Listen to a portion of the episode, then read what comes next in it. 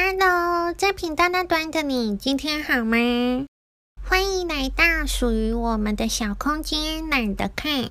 这期节目将分享十一篇精选演讲中的第二讲，你准备好了吗？Hear me out。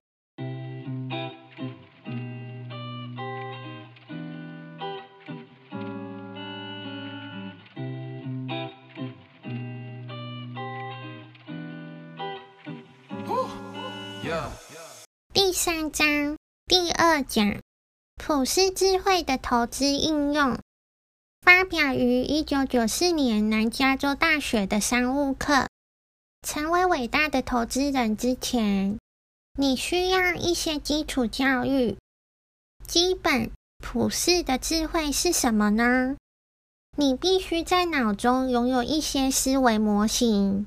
这些模型必须来自不同领域，靠这些模型组成的框架来整理间接或直接的经验。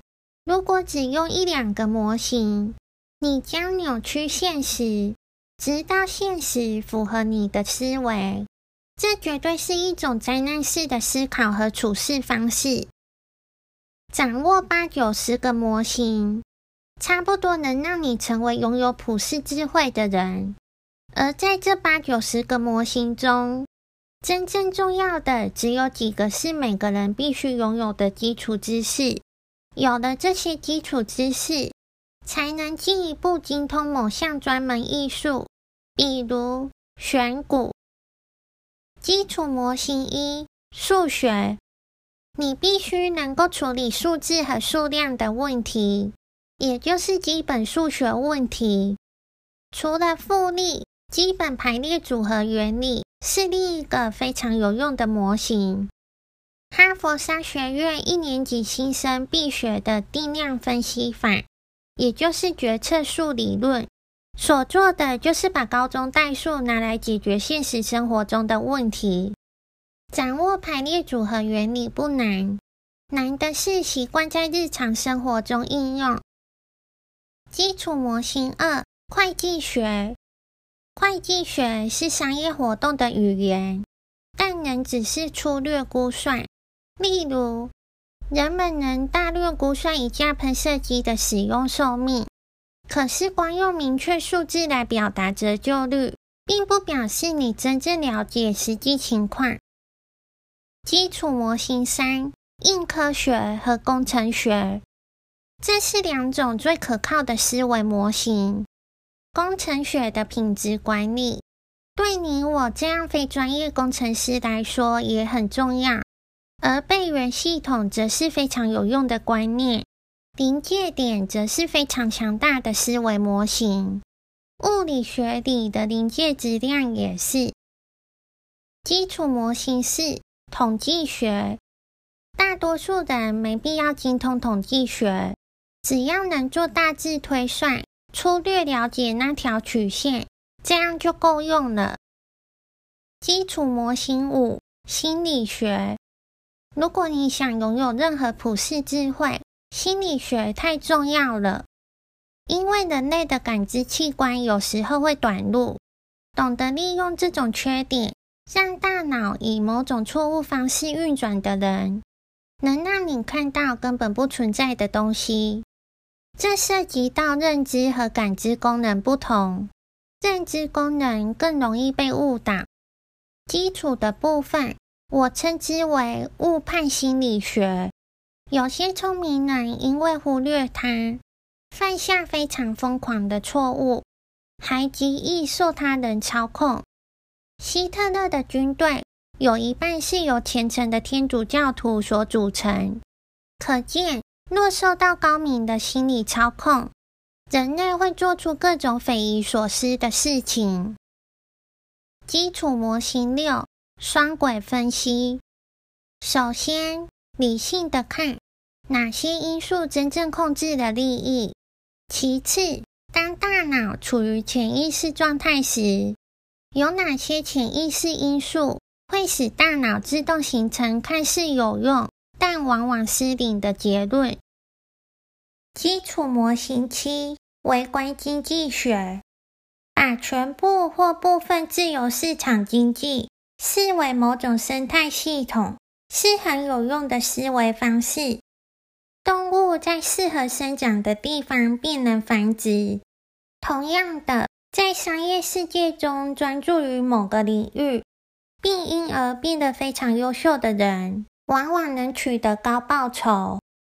谈到微观经济学，就会谈到规模优势。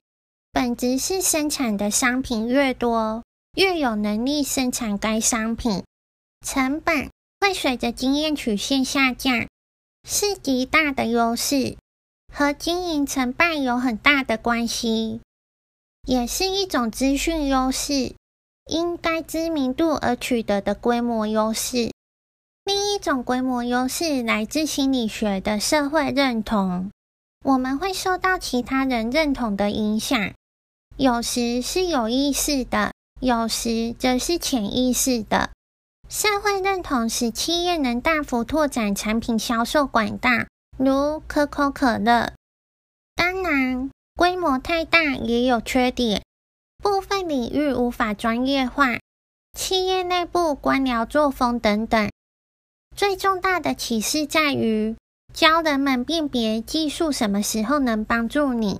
什么时候又会摧毁你？Berkshire Hathaway 前身是纺织业，生产下游纺织品，是非常糟糕的无特性商品行业。某天，有人对 Buffett 说：“有种新的纺织机，效率是旧款的两倍。” Buffett 说：“天啊，我希望这种新机器没那么厉害。如果是真的，我就要把工厂关了。”他不是开玩笑的，这项糟糕的生意利率很低，还让他开着，是为了照顾年纪大的工人。但我们不会再投入巨额资金给一家糟糕的企业。推销机器的人，甚至是公司里的采购，都会说使用新技术将会为你节省多少成本。然而，他们并没有进行第二项分析。就是弄清楚多少钱会落在你手里，多少钱会流向消费者。更好的纺织机能大大提高生产能力，但最终受益的是购买纺织品的终端客户。另一种微观经济学是竞争性毁灭。当新行业出现时，先行者会获得极大优势，例如 Microsoft、Intel 都是如此。基础模型八，能力圈。每个人都有他的能力圈，但要扩大是非常困难的。你必须弄清楚自己有什么本领，认清优势，只在能力圈里竞争。普世智慧的基础，莫过于上述八种模型交错应用。关于普通股的选择，同样也应用这些普世智慧。股市的本质是什么？世界上最伟大的经济学家之一，竟然是 Berkshire Hathaway 的主要股东。从 Buffett 接管之后，他就开始不断投钱进来。他的教科书总是教学生，股市是极其有效率的，没人能打败股市。但他自己却不断把钱投进 Berkshire Hathaway，还因而致富。我认为市场既是部分有效，也是部分低效的。而那些信奉绝对有效市场理论的人，我为他们取名为“疯子”。以赛马彩池投注系统为例，投注系统相当于一个市场，每个人都能下注，赔率则根据赌注而变化。一匹负重较轻、胜率极佳。起跑位置很好的马，非常有可能跑赢一匹较为劣势的马。这个道理，就算傻瓜也明白。但如果该死的赔率是这样：劣马一赔一百，好马二赔三，是不是就很难算出押哪匹马能赚钱？股票价格也以这种方式波动，所以人们很难打败股市。然后马会还要收取十七 percent 的费用，如同股市的手续费。所以你不但必须比其他投注者出色，还必须出色很多，因为你下注金额的十七 percent 必须上缴给马会，剩下的钱才是赌本。因此，如果不考虑马会收取的交易成本，比起押注幸运号码的人，那些确实了解马匹表现、懂数学又精明的人就拥有相当大的优势。股市的交易费用比马会低很多。如果你的交易不是太过频繁，其费用是相当低的。所以，有些狂热。自律的精明人，只要努力寻找定错价格的赌注，碰到好机会后就下重注，其他时间则按兵不动。赢家的秘密就这么简单。然而，在投资管理界，几乎没有人这样做，但巴菲特和我是这么做的。Berkshire Hathaway 大部分的钱是由十个最好的机会带来的。而那是巴菲努力一辈子所取得的成绩。我指的不是他只看准了十次，而是大部分的钱是从十个机会上赚的。如果让投资者挑选普通股，应该用什么方式打败市场呢？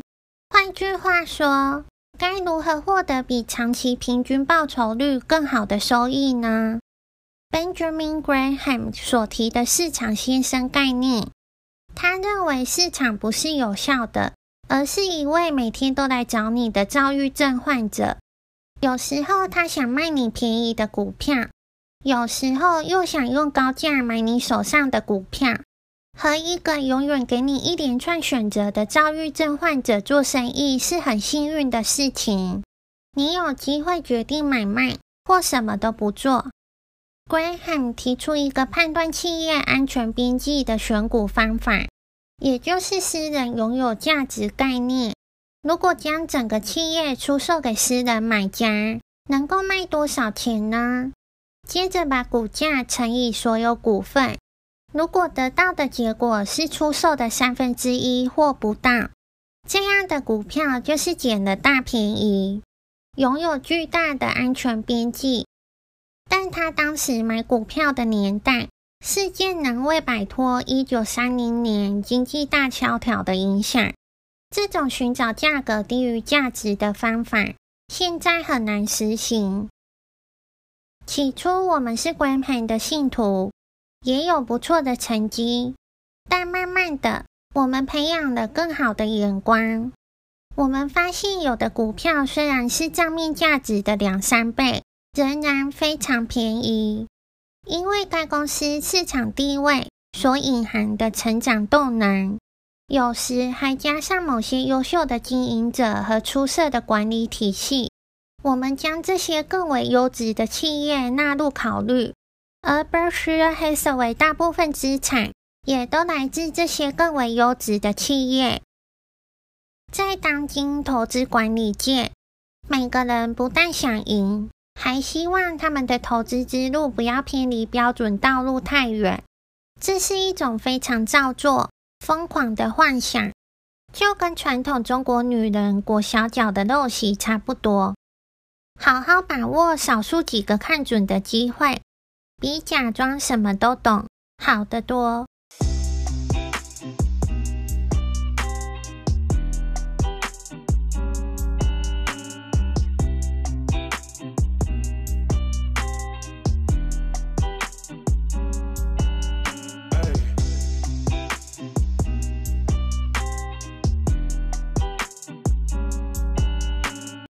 期节目将深入探讨基本的普世智慧，记得按订阅哦。我是 Blake，你的伴读小书童，我们下集见哦。